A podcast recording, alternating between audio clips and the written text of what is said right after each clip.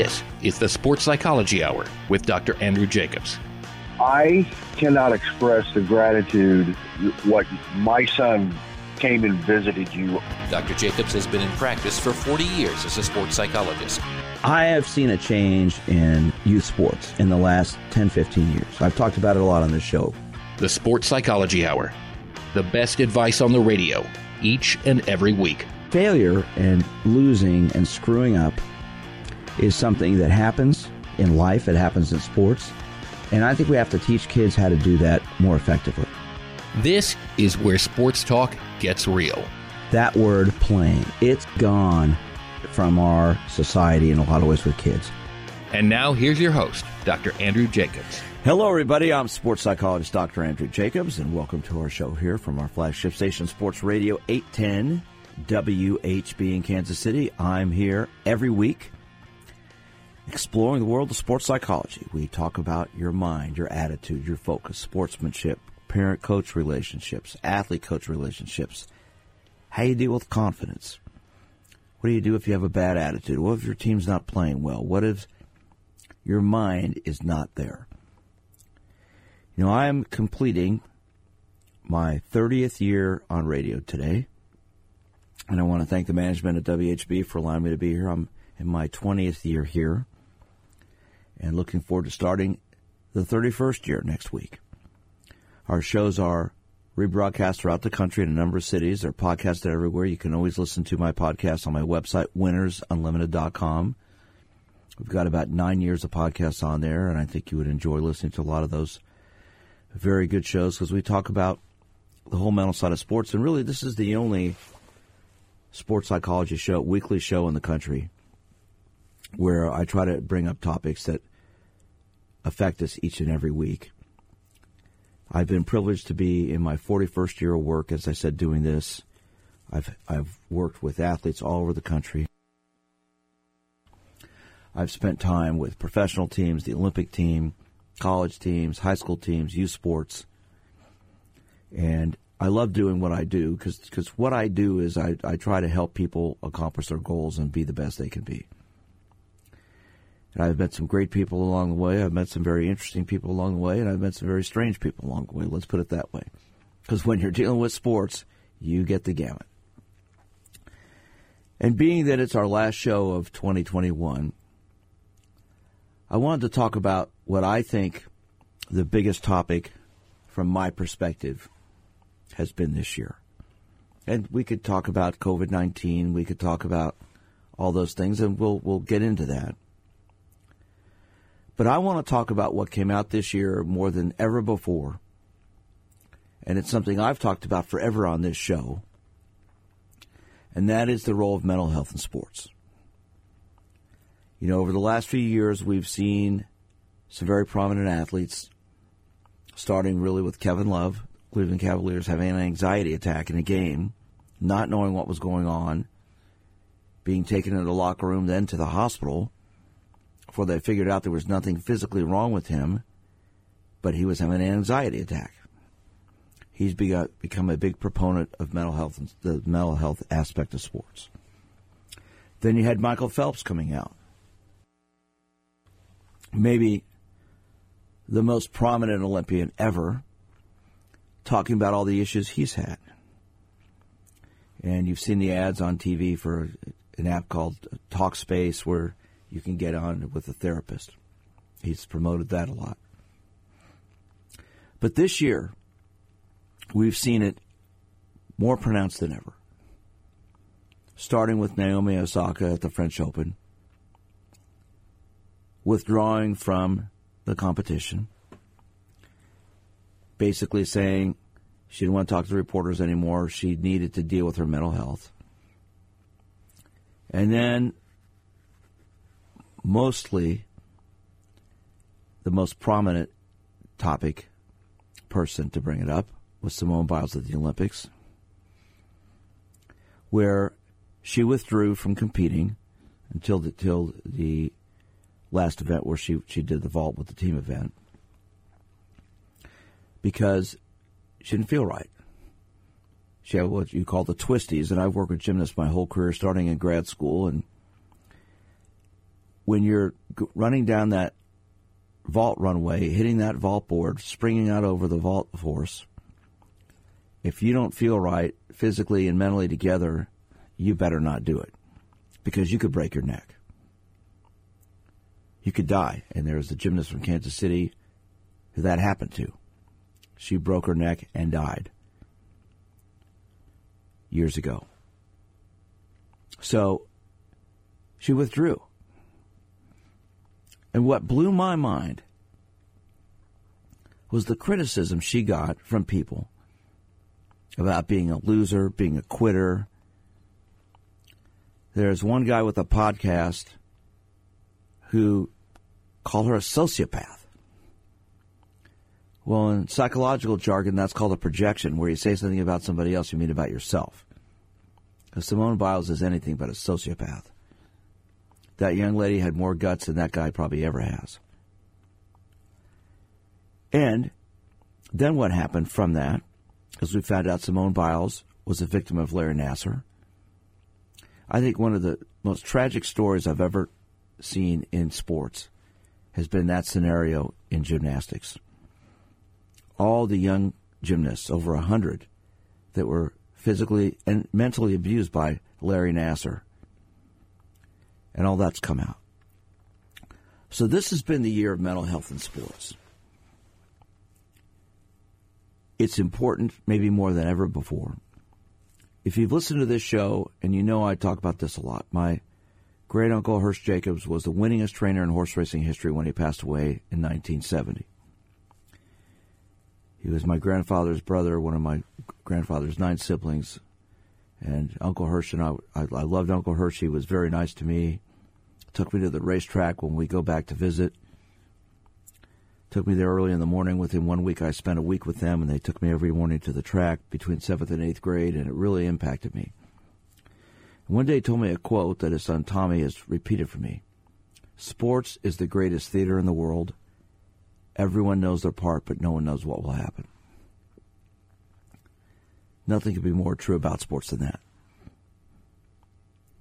You know, we've got the NFL winding down, getting close to the playoffs. We don't know who's, we know a couple teams are in already. A couple teams probably will be getting in this weekend.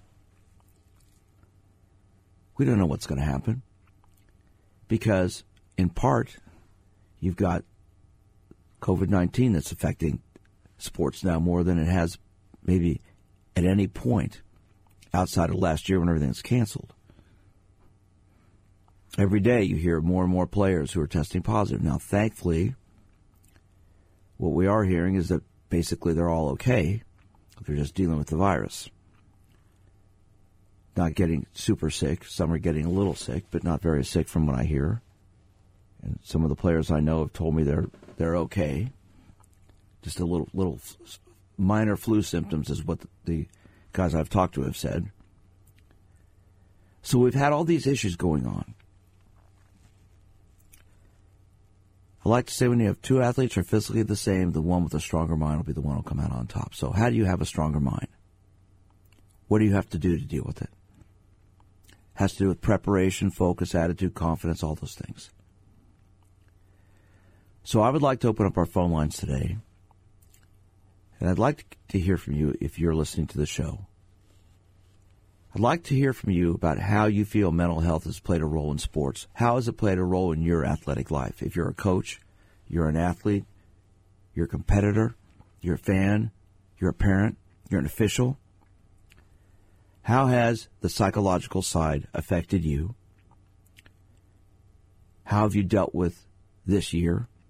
which has probably been one of the most bizarre years in sports we've ever seen with all the things going on. How important do you feel psychology, the psychological aspect of sports is? How's it played a role for you? Have you been depressed? Have you been stressed? Have you been anxious? Have you not had games canceled or competitions canceled because of the virus or just because of how you're feeling? I'd love to hear from you. So give me a call and let's talk. I'm sports psychologist Dr. Andrew Jacobs. This is the Sports Psychology Hour. This is the Sports Psychology Hour.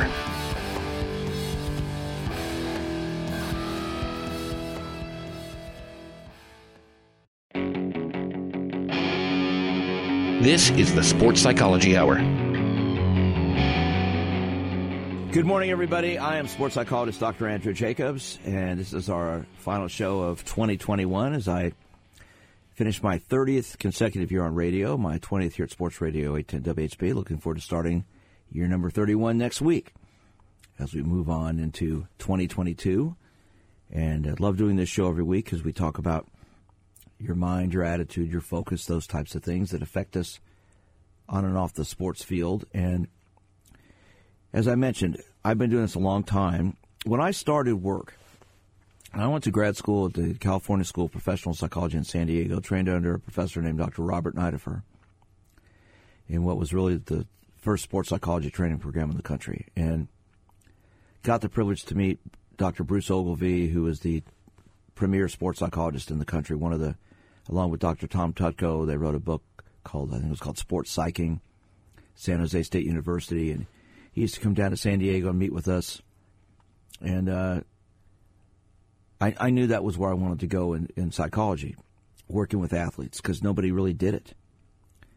And I moved back here to Kansas City and started my practice. And I, and I remember I interviewed at four of the local colleges to work. And the athletic director at one of these colleges who I remember wore a cape, said after talking for about 15 minutes, son, thank you for coming, but we don't believe in hocus pocus and witchcraft. I'm like looking at this guy, and I just thank you, sir, and left. And I was like, I don't believe in hocus pocus and witchcraft. When I moved back, I stopped at the Olympic Training Center and interviewed and met with one of the assistant sports medicine directors and he told me they didn't need any PhD types running around telling them that was wrong with their athletes. I got hired there nine months later. Sports psychology has grown and developed and is now not totally, but accepted as a big part of sports. You're seeing the importance of professional teams having a clinician on staff. This isn't to work with necessarily performance enhancement things like how you focus under pressure. What do you, how do you shoot a free throw when the pressure's on, the, or catch a ball, or swing a bat, or you know swim as hard as you can. It talks about athletes as people because you know what athletes are people. In 1990, I got hired as one of the first full-time sports psychologists in baseball at the Kansas City Royals. John Schuerholz had the vision and the belief to do it, thanks to owner Ewing Kauffman and manager John Wathan. They allowed me to work with the team, and it was a great year. Even though the general manager who replaced John Schuerholz didn't want to rehire me because he thought it looked bad to have a psychologist there. What I'm trying to get at is the mental side of sports has grown in importance and in its, I think, necessity to be part of what goes on. You know, normally my producer is Blake Schneiders, but he decided to take the holidays off gallivanting around the country somewhere. So the dean of all the people who work here, the Drake, has gotten up early this morning to join us. He's running the board. Now, you and I have known each other a long time. You've been involved in sports forever.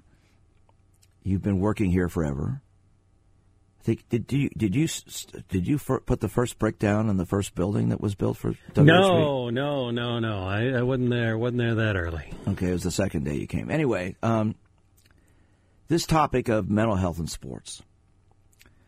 Do you see how it's become a, a major part now of what goes on, and it's not looked at as a weakness and a sign of insecurity and something that's bad, but something that's strong to recognize and deal with?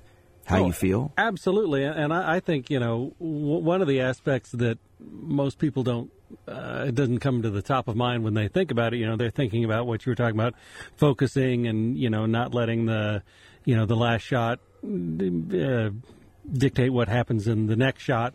But I think a, a lot of it would really have to do with being able to separate the bad stuff that happens on the field and home and the bad stuff that happens at home and what's going to be happening on the field and, and keeping those two things separate so that if you know some like here if I have a bad day at work and I and I get home you know I got to be able to set it aside and you know enjoy my family I would think that in sports there's even more pressure and you know you you have a bad game you take that home you have a bad home life that makes that's a never-ending cycle. I would think that's a, that's a part of it people don't see. It is. You hit it right on the head, and you know, I once had a professional athlete with the team I was working with who came to my room at two o'clock in the morning with a loaded gun. Came into my room and wanted to kill himself because his wife was having an affair. And we talked it out and worked through it. And fortunately for him, they worked out their relationship and things got better as they had some little kids. And he talked to me every day for about three straight weeks. Nobody knew about it. No one will ever know who that was. But the fact of the matter is, I mean, I don't care if you're the greatest athlete in your sport, you're still a person. And how you handle your emotions is so important. Your relationships are so important. You know, the advent of social media, which, as you and I both know, has tremendous benefits for everybody, at the same time has has the dark side to it. And one of the things I tell the professional and a lot of college athletes that I work with is get off of it. You know, if you have to have, you know, something on there, let somebody else monitor it for you. Because if you miss a kick or drop a ball or miss a shot, or strike out or lose, people come out of the woodwork and tell you what a terrible person you are and all this just just awful stuff. And you know, I'll say to them, "Do you know these people?" Because I've had some people, some of these guys, come, and and women, male and female. Do you know these people are? No. Well, then why are you listening to them? Well, they can't really give me a good answer on that. What's your thought on that? And we're we're in social media. We're on the radio. Oh, our shows sure. are podcasts. The show's podcast. oh, sure. And you know, we we hear it here. You know, uh, somebody we, we have a guest who says who has an opinion, and you know maybe it's a guest we've only had once, and they they they have an opinion, and and now somebody's going to hate the radio station forever, and we're horrible people for having this guest on, and it's the the, the need the the social media seems to amplify knee jerk reactions like nothing I've ever seen, and people will just lay out. They will go all hyperbolic with their opinions and just you know splatter them all over another person they've never met, and it's it's horrible. I think. Well, a lot of that because I, what I see from a psychological perspective is a lot of these people are insecure because they're living their lives through the athletes. So one of the things I tell the athletes to do I have a circle graph. It's like an archery target, it has four circles. And I have them write down the people in their life. And the center circle or the core are the most important people in their life. The second circle are people who are important but not the most important people. The third circle are people they have to deal with day in and day out, aren't really important one way or the other to them. And the fourth circle are people who aren't important. And when they fill that out, I ask, who do you really focus on? It should be the people in the middle. If you're focusing on the people outside, you're setting yourself up for trouble. I'm sports psychologist Dr. Andrew Jacobs. This is the Sports Psychology Hour from our flagship station, Sports Radio 810 WHB. It's our last show of 2021. I'd love to hear from you. I'm talking about the role of mental health in sports. If you're an athlete, you're a parent, you're a coach, you're an official, you're a fan, how important is the mental side of sports to you, and what kind of effect does it have on you? I'm sports psychologist Dr. Andrew Jacobs. This is the Sports Psychology Hour. This is the Sports Psychology Hour.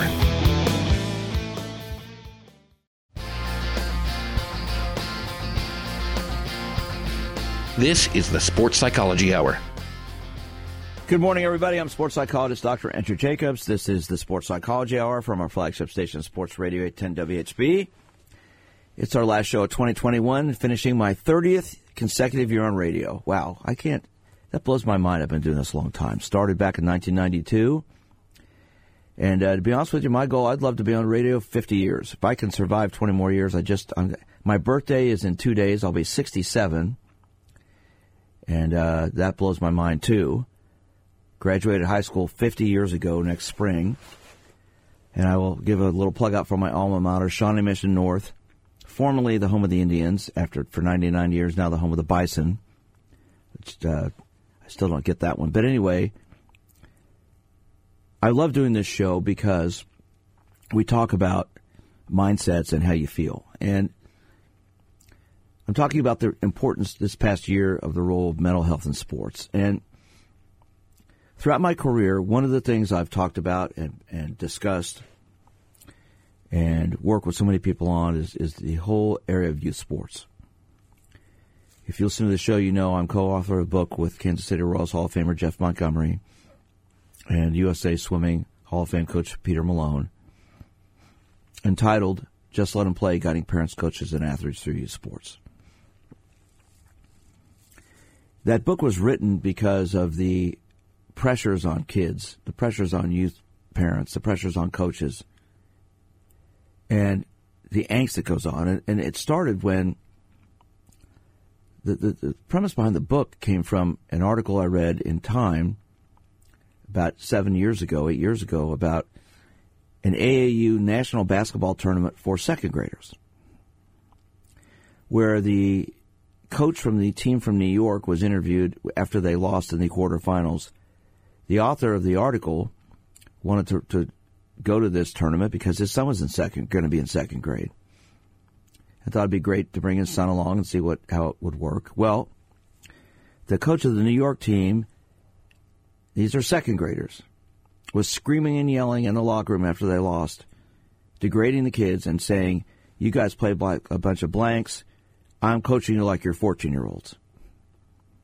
And when I read that, I said, "I can't deal with this anymore. I got to write something," because that's where that book came from. Well, they weren't 14 year olds, they're second graders. So they're what, seven, eight years of, years of age? You don't coach seven, eight year olds like you're 14.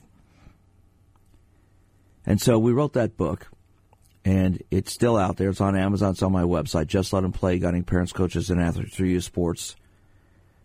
And it's a good book. I, I, yeah, I wrote it, co wrote it, but it's a good book because it talks about all this stuff. Youth sports is the foundation for everything that happens when you get up to college and the pros. If you make it to college, I tell people today, you survive youth sports because of all the wacky stuff going on. You know, now I mentioned my age; will be 67 in a couple days.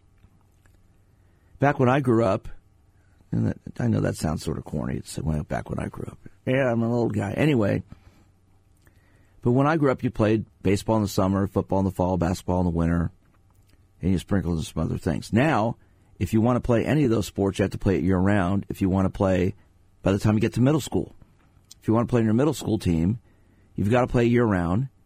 If God forbid you make your high school team, you have to play year round, take private lessons, probably talk to nutritionists, psychologists, physiologists.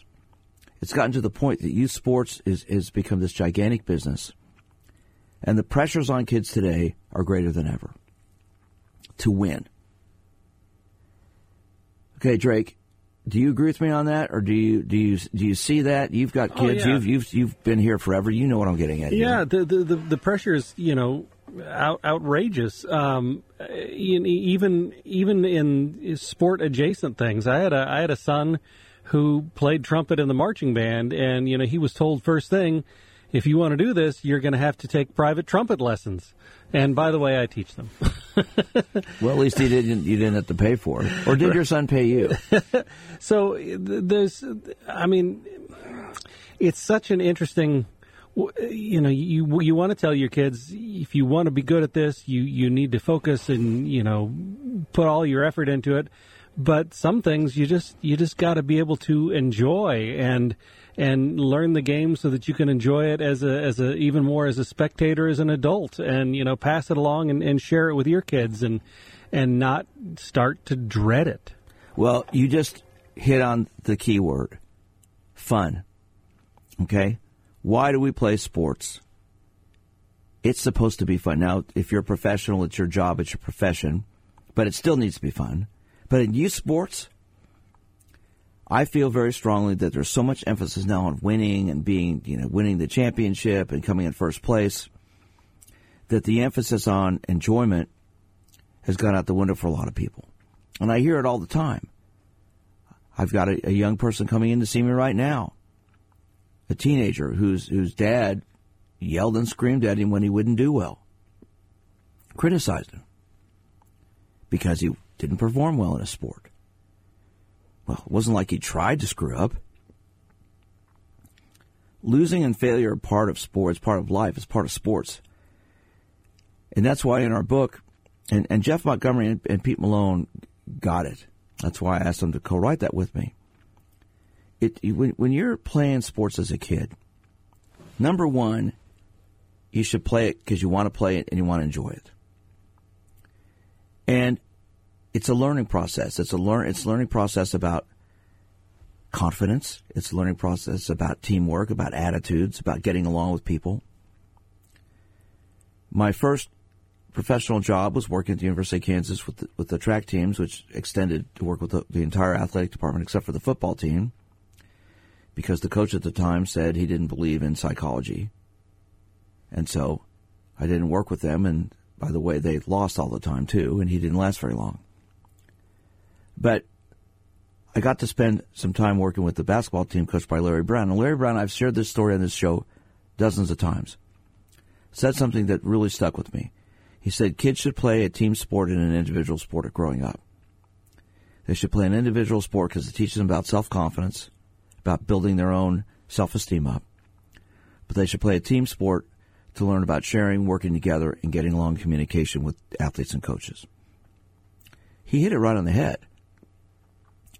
But today, if you play youth baseball at nine years of age, and you want to play, make your play on your. Let, let, let's take basketball since it's winter now. You play youth basketball. You're say ten or eleven. You probably take lessons. You're probably you you may start up on a rec team. This is the way it goes, Drake. Right? You start on a rec team in your grade school. You might play on that and play 12, 16 games during the during the winter. But then if you start being pretty good, you're going to be promoted to a club team or a traveling team. And then you go to two or three practices a week. Then you've got games on the weekends and sometimes traveling games. And then you take private lessons from a private coach, shooting lessons, working, you know, and then you may start working with a physical trainer on your conditioning. And so then the money comes into play, right? And then what happens to parents? Their focus starts to go where? On what they're spending, and how much it costs. Yeah. And unfortunately, a lot of people can't do that. So, you know, youth sports has gotten to the point now where the fun aspect for many people has gone out of it. And I think we need to implement more fun and enjoyment before the score matters. Now, when should the score matter? Everybody's, oh, the score should always matter. Well, okay, yeah, it matters. But really, before you're in middle school, junior high, I don't think it should matter. I think it should be more about did you have fun today? What did you learn about yourself? Did you get better? Yeah, it's a bummer you guys lost. That's that's too bad. But what did you learn about yourself? How's that going to help you? Because moving on in life, we're all going to screw up and make mistakes. And the foundation's laid and how we deal with it. You said your son with the trumpet. It's the same thing, band, debate, the arts. It's the same stuff. And that's why I think now how you learn about success and failure, winning and losing, becomes more important forever if you're a child or a middle schooler or a high schooler. I'm sports psychologist Dr. Andrew Jacobs, finishing my 30th year on radio today. Love to hear from you. Talking about the role of mental health in sports and why it's important. I'm sports psychologist Dr. Andrew Jacobs. This is the Sports Psychology Hour. This is the Sports Psychology Hour.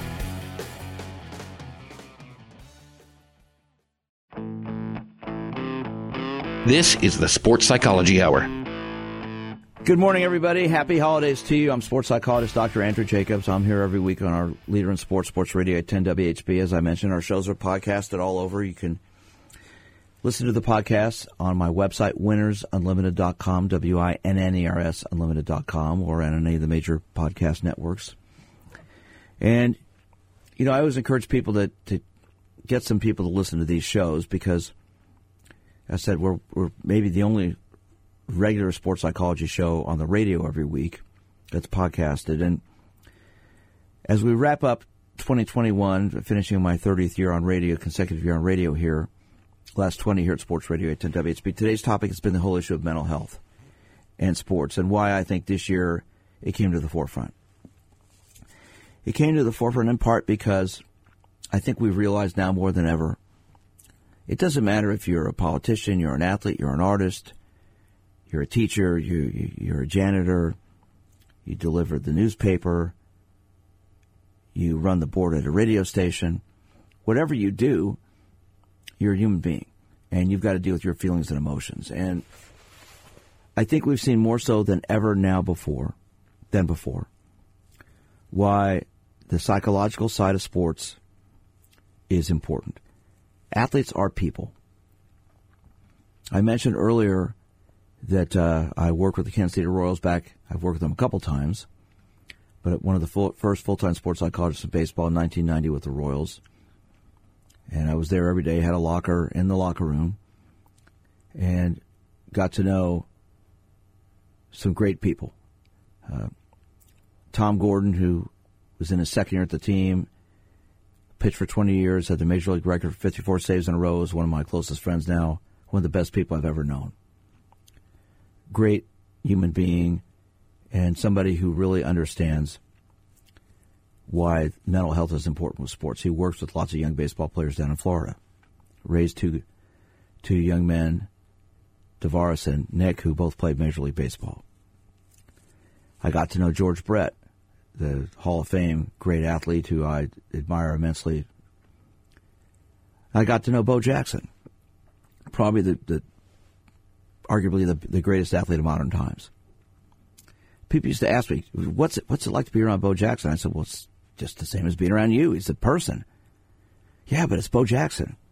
I said, "Yeah, but you know, he eats, he he drinks water, he works out, he gets dressed, he sleeps, he does, you know, everything we do.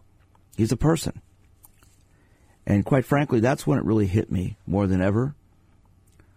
Why you put these athletes on these pedestals and you think they're superhuman. I, I know growing up, we all, all of us who are adults now, grew up probably having idols, a sports idol.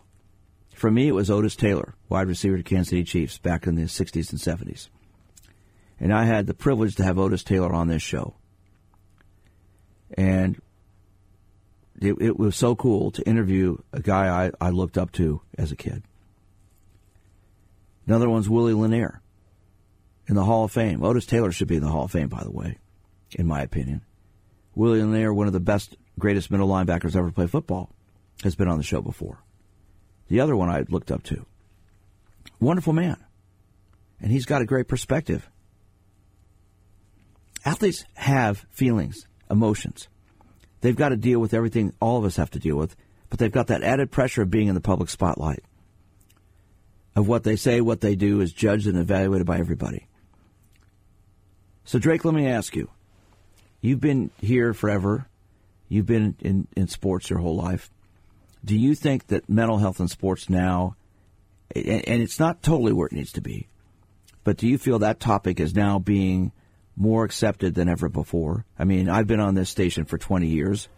Yeah, I, I think so. You know, I think mental health itself for a long, long time had a stigma that uh, you know if you were having mental health issues, there was something wrong with you. You were weak. You're Yeah. a weak person. Exactly, and then and then that that got extended into into sports. Well, you're just playing a game, and if you are having mental health issues, well, you're just playing a game. There's really something wrong with you. And no, like you said, that human beings and human beings, you know, my wife is uh, is is fond of saying, you know, we're all weird. You know, nobody's normal. You know, we, Well, we, we- now hold on. we, we've do you all, want to do you want to have a session about that? we, we've all got we've all got little quirks, and we've all got uh, we've all got you know weights that we're carrying, and, and they're all different, uh, but we've all got them. Well, we're all reflections of three things: our genetics, which they can't do anything about; the way we're raised, which we can't do anything about; and where we are now, which we can do everything about. But the way we're raised, and that's why we're talking about this, has such an impact on how we handle success, failure, winning, losing, relationships, things like that. And sports, youth sports in and of itself, is such a great foundation. Well, youth activities, not just sports, but as you said, your son plays the the trumpet, band, debate, whatever. It sets a foundation. You know, one of the best stories I've ever heard in sports was of an Olympic snowboarder who was a, a medal winner. I can't remember his name, but when he was born, when he was when he was a, an infant and a toddler, his uncle lived with them and put him on the top of the refrigerator and had him crawl and fall off. But he'd always catch him before he hit the ground. So he had no fear. He, it was a great, it was this great interview. He said, I'm not afraid of falling. If I fall, whatever. You know, he, he taught him not to be afraid. And I think what too many youth sport coaches do is they scare kids by getting angry at them when they fail or screw up. I've talked about on this show many times. I've got a young a young lady who's been a client. She's now a high school athlete. When she was in eighth grade, playing summer softball, between seventh and eighth grade, she got two hits, and then playing first base, the ball went through her legs. The coach kicked the bucket, knocked the bats and the helmets off the rack, pulled her out of the game, yelled at her, and said, "You're out of the game. You can't make that play. You're not playing." Sat in the bench and cried. Her parents, who fortunately didn't go down and attack the coach because they wanted to, she looked at him and they just sort of said, "Calm down, calm down." You know. After the game, they went up. The dad went up to him and said, "We need to talk. We're going to talk tomorrow. We're not talking today because it's not going to accomplish anything today." The next day, they met for coffee, and the dad told him, point blank, "My daughter is done with your team." He said, "You." Fortunately, we're taking her to see and talk with someone, and we're not quitters, but she's quitting this team because what you did was verbal abuse. And if you ever do that to anybody else again, I would love to re- represent them because I'm an attorney. I mean, you don't let your ego, if you're a youth sport coach, get in the way of what's going on. I always like to say a good coach checks his or her ego at the door. So all this talk this year about psychology and mental health, it starts with kids.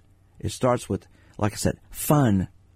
It needs sports needs to be about fun. And if we teach kids, you're going to fail, you're going to strike out, you're going to miss a shot, you're going to miss a kick, whatever it might be. And not that it's okay, but that it is okay. Because you tried. You're not always going to make it. But what'd you learn? Why'd you miss it? How do you get better? That's what I work with professional athletes on. And in 41 years of doing it, it works. Get your thought on that. Oh, absolutely. And the best coaches I ever had were, the ones that, you know, at, at the beginning, it's it's it's basics and it's effort and it's a good time.